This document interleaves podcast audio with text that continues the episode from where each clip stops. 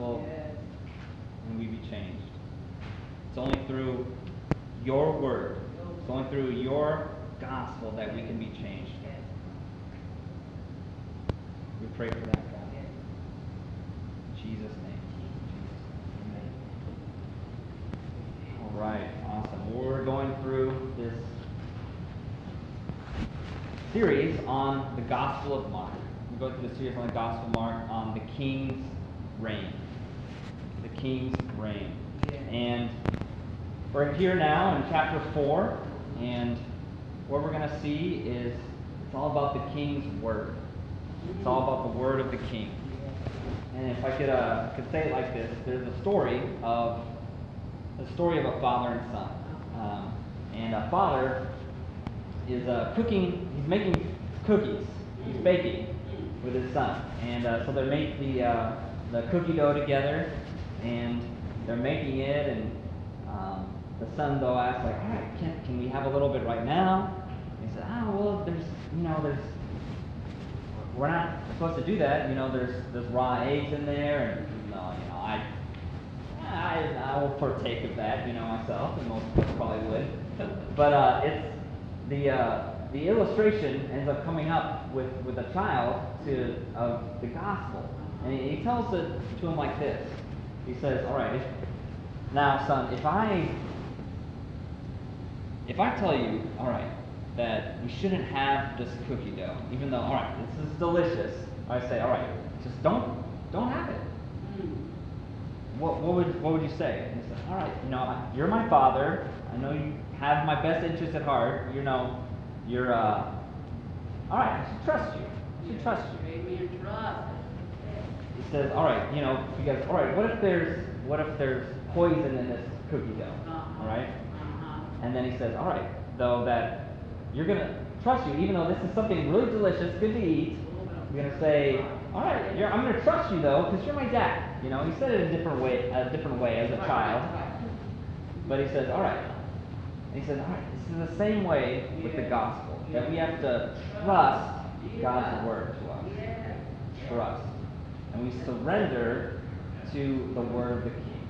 And I think that's that's what Mark wants us to take away with, with Jesus' words. He wants to take away Jesus' words, the King's words, to us. So we're going to look at this this parable, and there's under three headings: what the parable is itself, Uh-huh. the purpose of the parable that Jesus tells us, and then Jesus gives us the interpretation. Uh-huh. Jesus interprets it for us, which is which is very helpful, unlike many many of his other parables. His encouragement is to surrender to his word.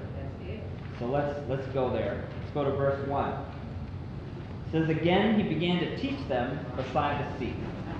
Again he began to teach them beside the sea, and a very large crowd gathered about him, so that he got to a boat and sat in on the sea, and the whole crowd was beside the sea on the land. You know, Michael, would you mind clicking the slide for me?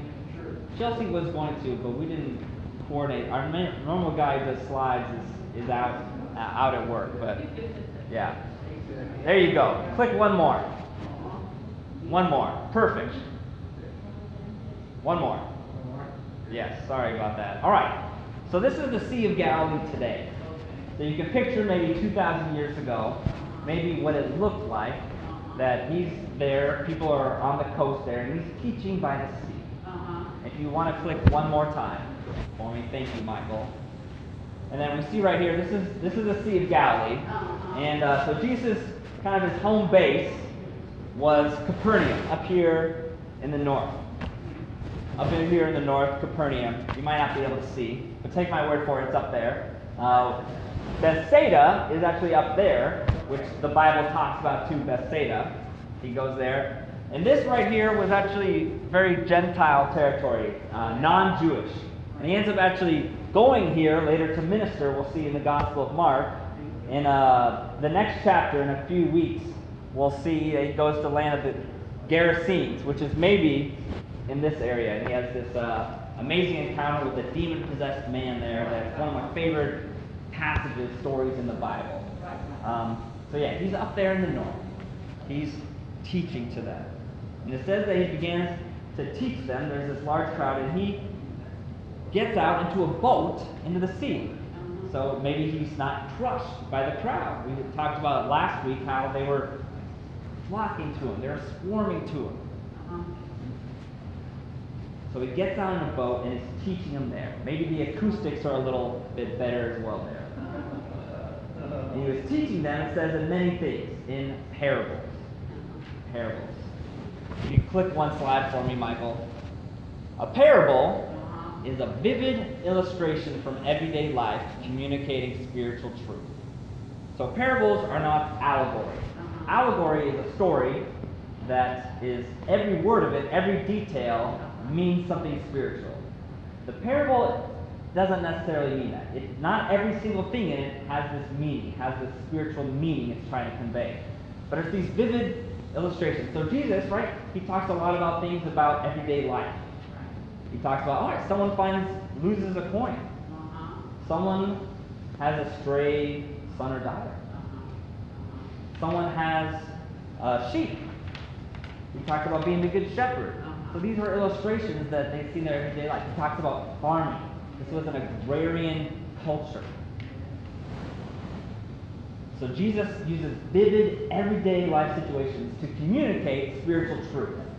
Parables are one of the hardest things to understand in Scripture. They're one of the most most difficult things of all the different genres of Scripture. But this is this is a great parable for us because it gives us a key, in a sense, to all the parables. And of all of the parables in the Bible um, that Jesus says, this one in Mark, Matthew, Mark, and Luke, that it all takes place as the first parable, and they all cover it. They all spend an extended amount of time covering it, and Jesus, unlike all of his other parables, actually tells us what it means, and very much um, he really clearly explains what it is.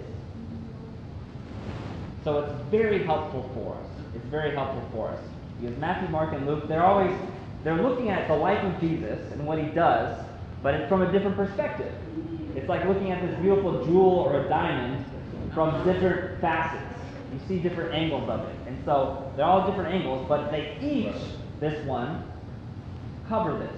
They say it at the beginning. So this is an important parable.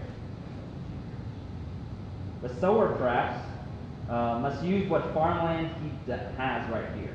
We get from the sower, the sower goes out to sow. He goes out to sow, and we notice first that it's, he, he does the seed all over the place. It's all over. It, he sows broadly and generously, just all over the place. Which is very interesting. You know, if I was a farmer and, and which I'm not, um, and they would say, all right, you know, hey, I'm gonna, there's this thorny part, and there's the path over here. Uh-huh. Why don't I just try to do mainly on the part that's good soil? No, but he is, he sows graciously, generously. There's some application for us there in our sharing of the word. He wants to give all the soil a chance. The sower wants to give all the soil a chance. In Western agriculture, um, you first till the soil and then you sow the seed.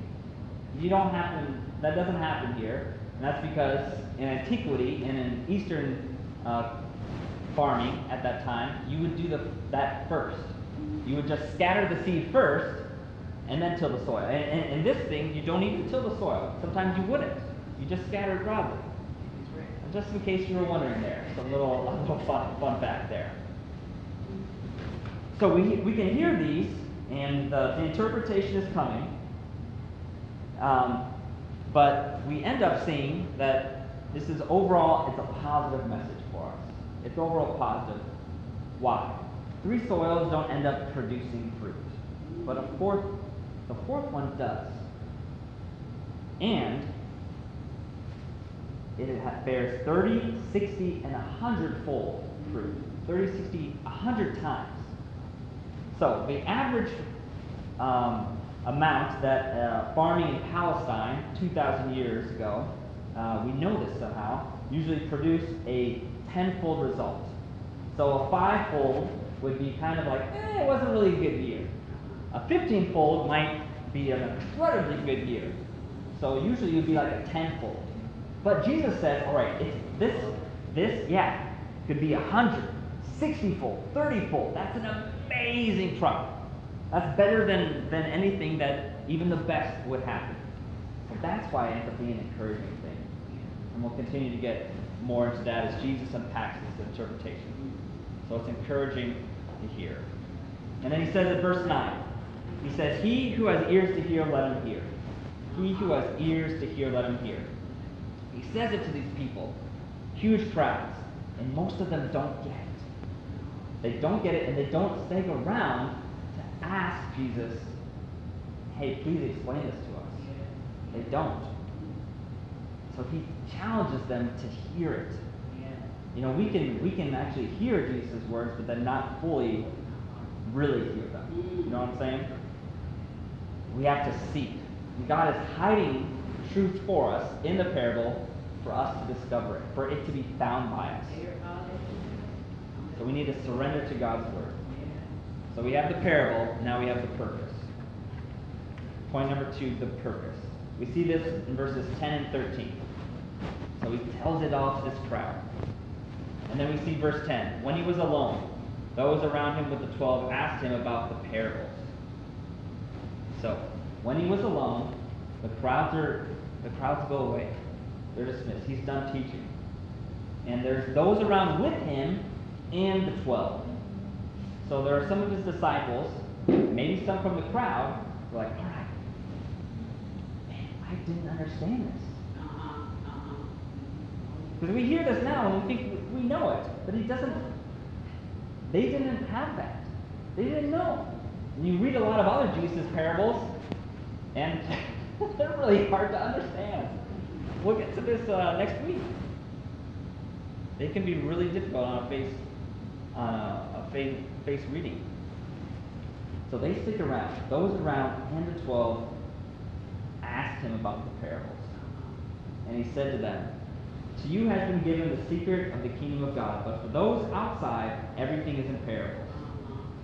To you has been given the secret Yes. of God. Yes. So those who stayed, those who asked him, who were with him, they were given the secrets. They were revealed to them. He revealed it to them. Everything outside is in parables. Now, this outside inside language might make us uncomfortable, and I understand that. Um, those, and we're going to explain this, but those inside are those who have just sucked, who have asked Jesus. Those who are outside are outside because they themselves they didn't ask. They weren't curious. They weren't hungry to know it. So they made themselves outside. Verse 12. And he, he, he says this, he thinks of, all right, this is a perfect thing. Uh, I'll use in Isaiah, I'll use this, pro- this verse from Isaiah. It says, so that they may indeed see but not perceive. They may indeed hear but not understand, lest they should turn and be forgiven. It's a very interesting quote right here. Isaiah, God, in this chapter 6 of Isaiah, he that he references, Jesus, Jesus, um, excuse me, God is calling the prophet Isaiah. He's calling him. He's saying, all right, you're going to go to this people, and it's this people, the people of Israel, have been rebellious for hundreds of years. They've been rebellious against God. They've been worshiping other idols. Mm. God brought them in from the promised land, and they've been disobedient. They've been going to different idols. They've been worshiping different gods, and He keeps on sending them prophets to remind them what He did, that He saved them, that He brought them out of Israel. I mean, out of um, the wilderness and out of Egypt. That he is their God. And he kept on sending them. And they were just rebellious. And so he says, Isaiah, you're going to go and you're going to give my word. You're going to give my good news. You're going to invite them to come back to me. But he says, so many of them aren't going to get it. That's where this verse has come. They may indeed see but not perceive. They may indeed hear but not understand. They're not going to hear you. Lest they should turn and be forgiven. This isn't saying that God, if they would turn, they would they wouldn't be forgiven. No. It's saying they they are rejecting me. They're not coming to me, so they're not forgiven. God never says that if people come to him, he's not he's not going to forgive them. That's not God at all. That is not God at all. So that's not what he's saying. But right here we see this, these two truths that seem to be sometimes in paradox, in contrast from each other, that God's sovereignty, that God is sovereignly bringing people to himself, and he's also hardening others. But also we see that people responsibility, people's responsibility, people's responsibility. And, and many people right here are rebellious and they're, they're not seeking Jesus. And he said to them, verse 13, Do you not understand this parable? How then will you understand all the parables? So these secrets, these mysteries, it's like God is, He says these parables. Jesus says these parables so that He's hiding truth in them so that we would seek them out. We'd be brought closer to God through them. We find spiritual truth by coming to Jesus and being with Him and having it revealed to us. He's hiding things not from us, but for us. To come to Him. That we would come to Him. Jesus isn't hiding things for us. Because he, as he says also in Isaiah, Isaiah points this out too in this passage. Isaiah, at the end of his book, he says, Isaiah 62 5, he says, All day long, God says, all day long I've been holding out my hands to rebellious people. They keep on being rebellious, turning away from me, but I'm holding out my hands to them always. For those who walk this way is not good. They're following their own devices. So Jesus' encouragement is to us is to surrender to his word. Surrender to the king's word. Seek it out. Let's go to the third and last point, the interpretation. And here we, we get the meat of it. Jesus explains it to us. We see this in verses 14 through 20. Verse 14 through 20. Says, The sower sows the word. All right, so what's he sowing? What's the seed? The seed is the word, he says. The seed is the word. And when the New Testament uses the idea of the word, it's talking about all of Scripture, but it's especially it's talking about the word of the gospel. The word of who Jesus is and what he's done for us. That he's saving his people from their sin, especially. So they're sowing the word. They're sowing the gospel. And, and it's being sown among us. Right now, I pray, it's being sown through the preaching of God's word. As we worship God. As we recite Scripture and read Scripture, hear Scripture. We, in our Wednesday night group, the Word is being sown. In your daily devotions, and as you study the Word, the Word is being sown. Being sown. It's being taught to us. Being heard in our own personal study and sermons. Jesus' point that, to his hearers is to respond to that Word.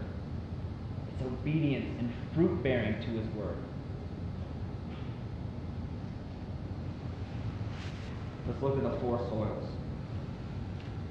We can see here four different soils that Jesus is now going to interpret for us. Four different ways that we can respond to God's Word. Because we're always responding to it. We're always responding to it in different ways.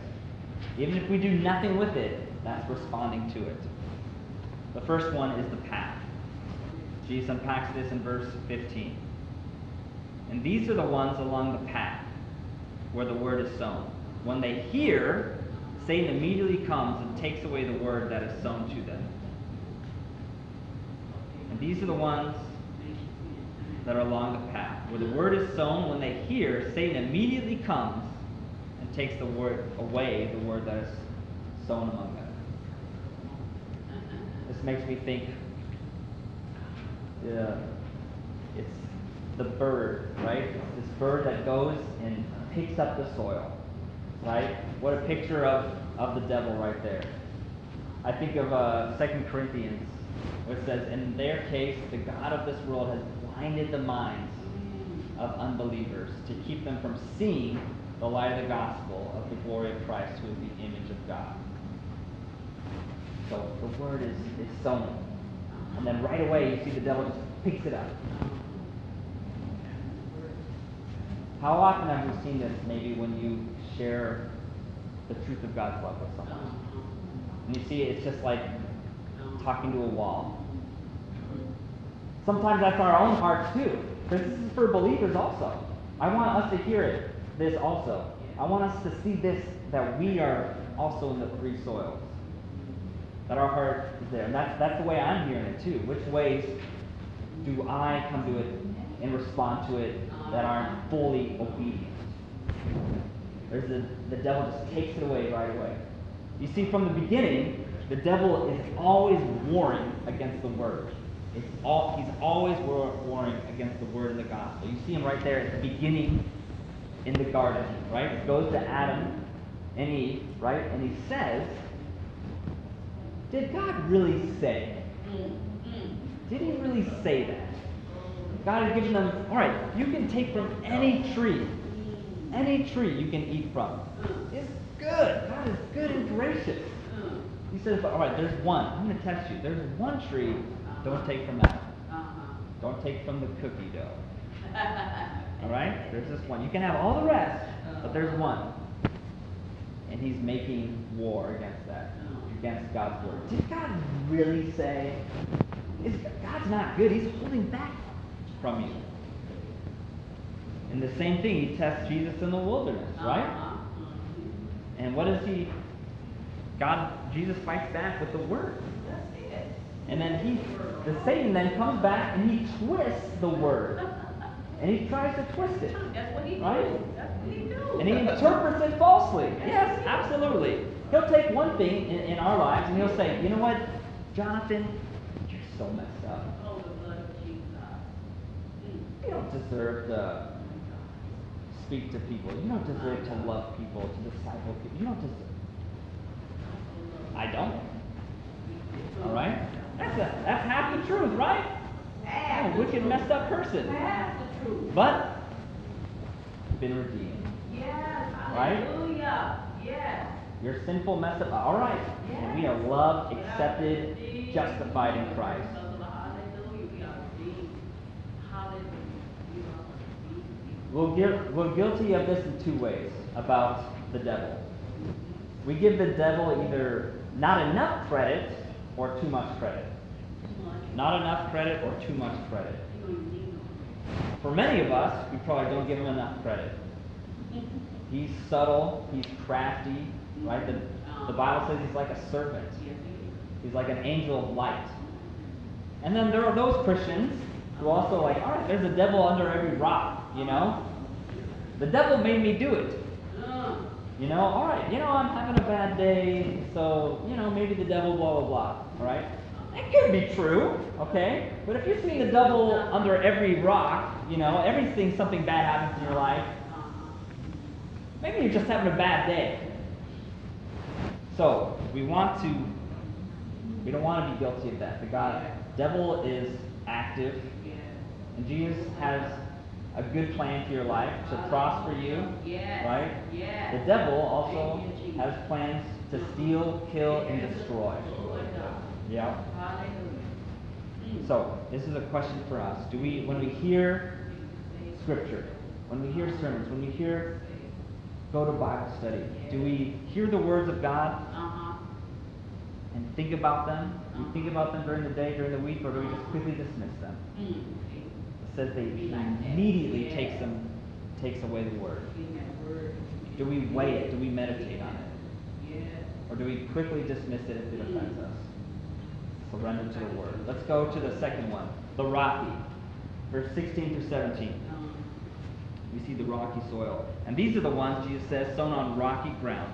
The ones who, when they hear the word, immediately receive it with joy. Man, this is a, Mark again, is one of his favorite words, immediately.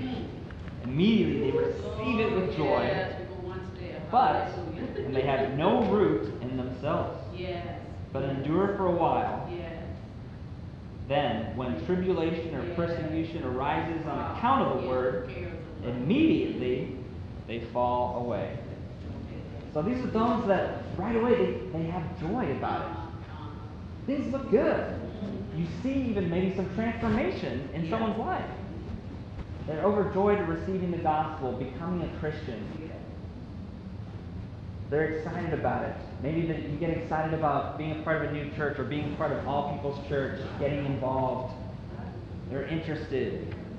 They become a part of a church. Maybe they start to share the gospel with others. They maybe they get free of an addiction or something. But then, when a trial comes, when there's a little persecution, forget. Whoa, I didn't sign up for this. Mm, mm, I thought when Jesus Jesus would fix all my problems when I came to Him, right? Wow. I thought my life would be easy now. Oh, God. Maybe someone rejects you for sharing the gospel with them. Oh, God. Jesus said that would happen. Uh, yes, he did. Yeah. Maybe because of our growing holiness, maybe people make fun of us.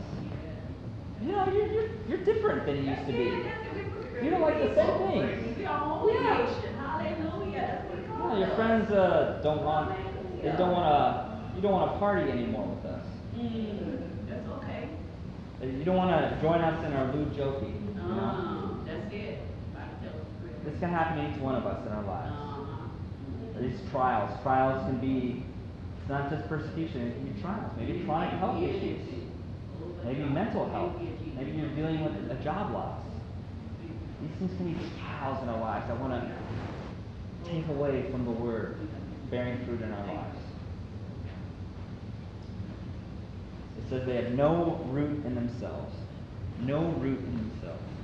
They haven't, they don't really abide in Christ Yeah. really abide in the gospel, in his word. They didn't remain in the teaching in the gospel, biblical truths about him. You know, the truth about Jesus, Uh-huh. theology matters. I hear people often talk about, oh, what you believe about God or theology? Doesn't, that doesn't really matter. Hosea says people are destroyed for lack of knowledge. People destroyed from a lack of knowledge. It does matter. We don't want to split hairs and go on the opposite side of it either. But it does matter. What do we believe about God matters the most about us than anything else. It says when tribulation or persecution arises on on the word. That that word that's used to mean affliction, trial, anguish. Right? It's hard to be a Christian. I think everyone in here can probably say amen to that. Right? It is hard to be a Christian. Jesus said the way is narrow. The way is narrow. Oh, it's it's wide, and it seems easy. Everyone else is going that way, but it's narrow. It's hard to be a Christian, but that way leads to life. You know, our making disciples. That's hard. uh-huh. Being devoted to Jesus. It's difficult. Bible Bible study, personal Bible study. It's probably one of the hardest things you ever do. Right? The devil hates that. Being disciplined to do that. Tithing, generosity to others. Yes. That's sacrifice. That's hard. Sacrificial love. That's hard. Unconditional love, forgiving people, Mm. Wow. abiding and persevering in prayer. That's difficult. Most Christians around the world today, and in, throughout most of history, have been verbally, physically persecuted. There are 200 million abuses worldwide, the number of Christians that are persecuted in some way. According to an organization that does this, not only for Christians, but for all kinds of humanitarian abuses around the world. 200 million. And these, they fall away as fast as they came up. They rose and it was exciting, but then, all right, then they're gone. They left their old life behind. Maybe there are baptisms. Maybe they quit some addictions, but then they, they go right back.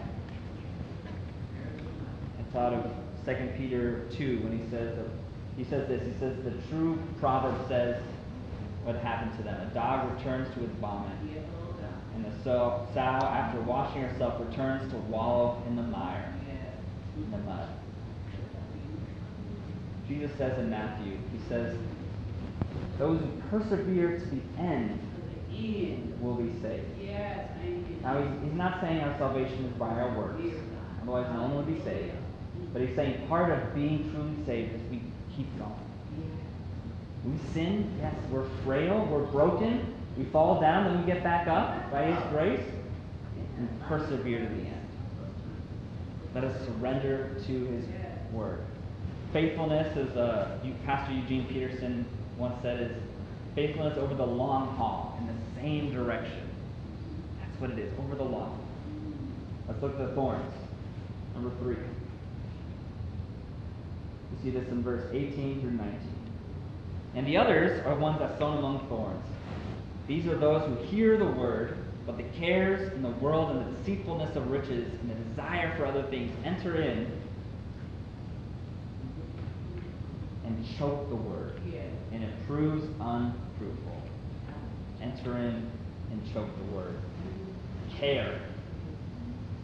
That word can also mean worry, anxiety here. Worry, anxiety for many things. We got many things to be worried, anxious about, right? There are many things. Yeah, yeah, yeah. We're anxious for security. Uh-huh. We're anxious for significance. We're anxious about the future. For security. That we can make ends meet. Uh-huh. Yes. Right? That we can what are we gonna do? What are we gonna are we gonna have a, a job? Is it a stable job? Are we gonna have a build a career? We have a place to live? Uh, We're worried about we want to be significant. Is there any more core things to our human hearts? We want to matter. Trust.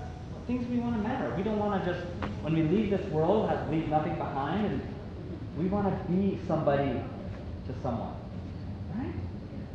And we worry about the future. What's going to happen? Trust.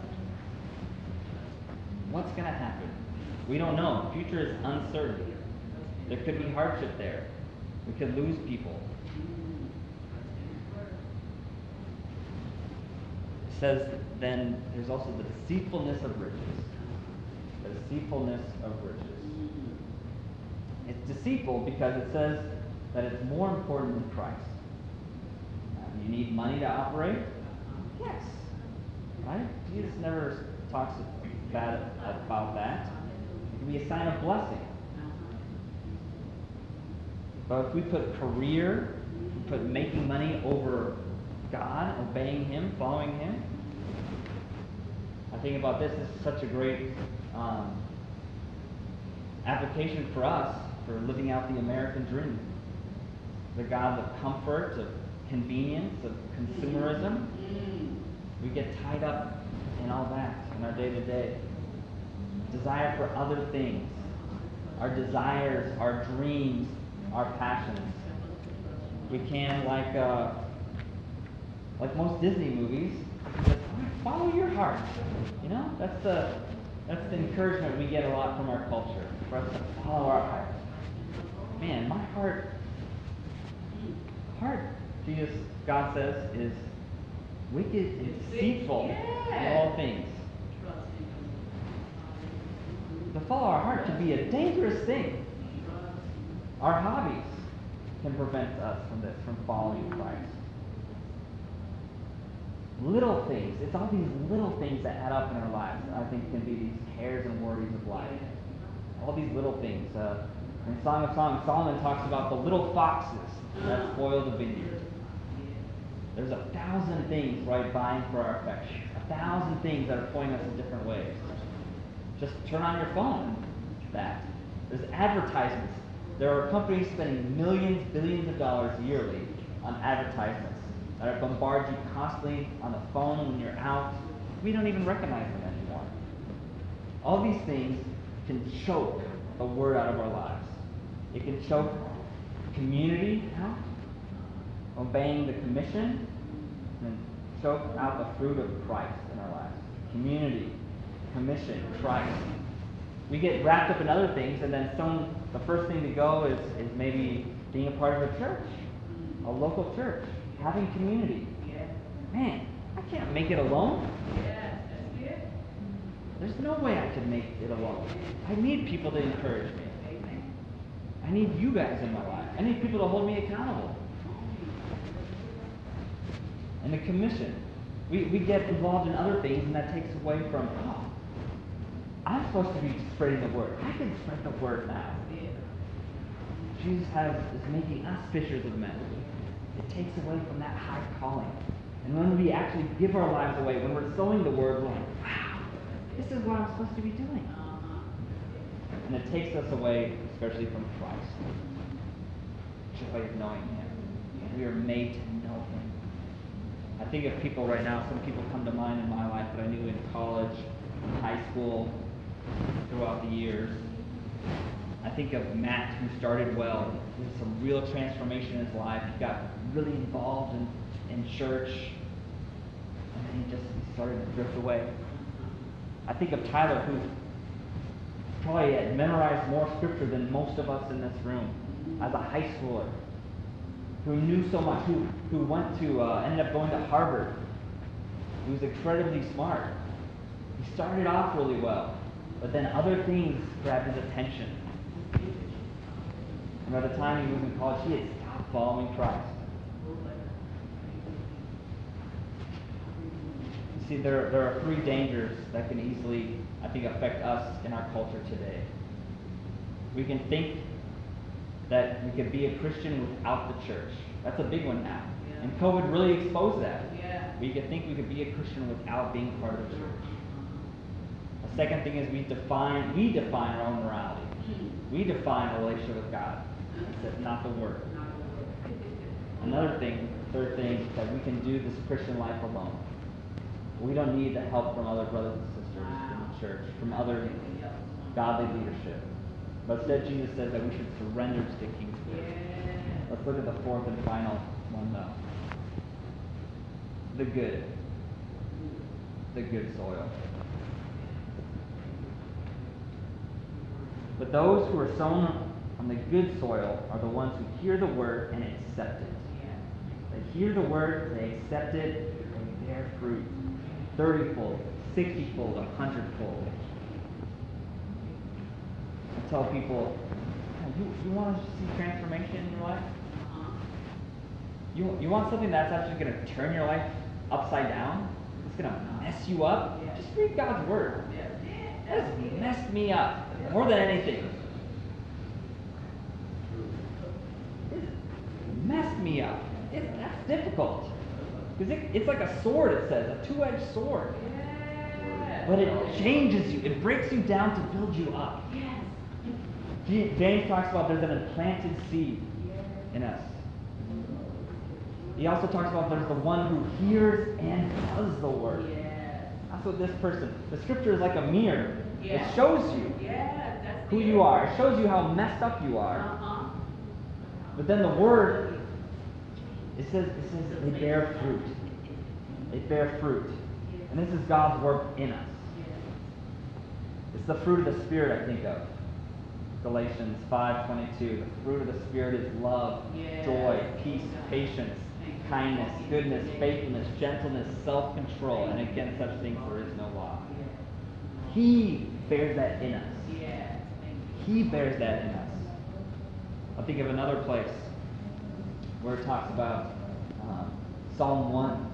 It says, Blessed is the man, blessed is the woman who walks not in the counsel of the wicked, but his delight is in the word of God, in the law of God.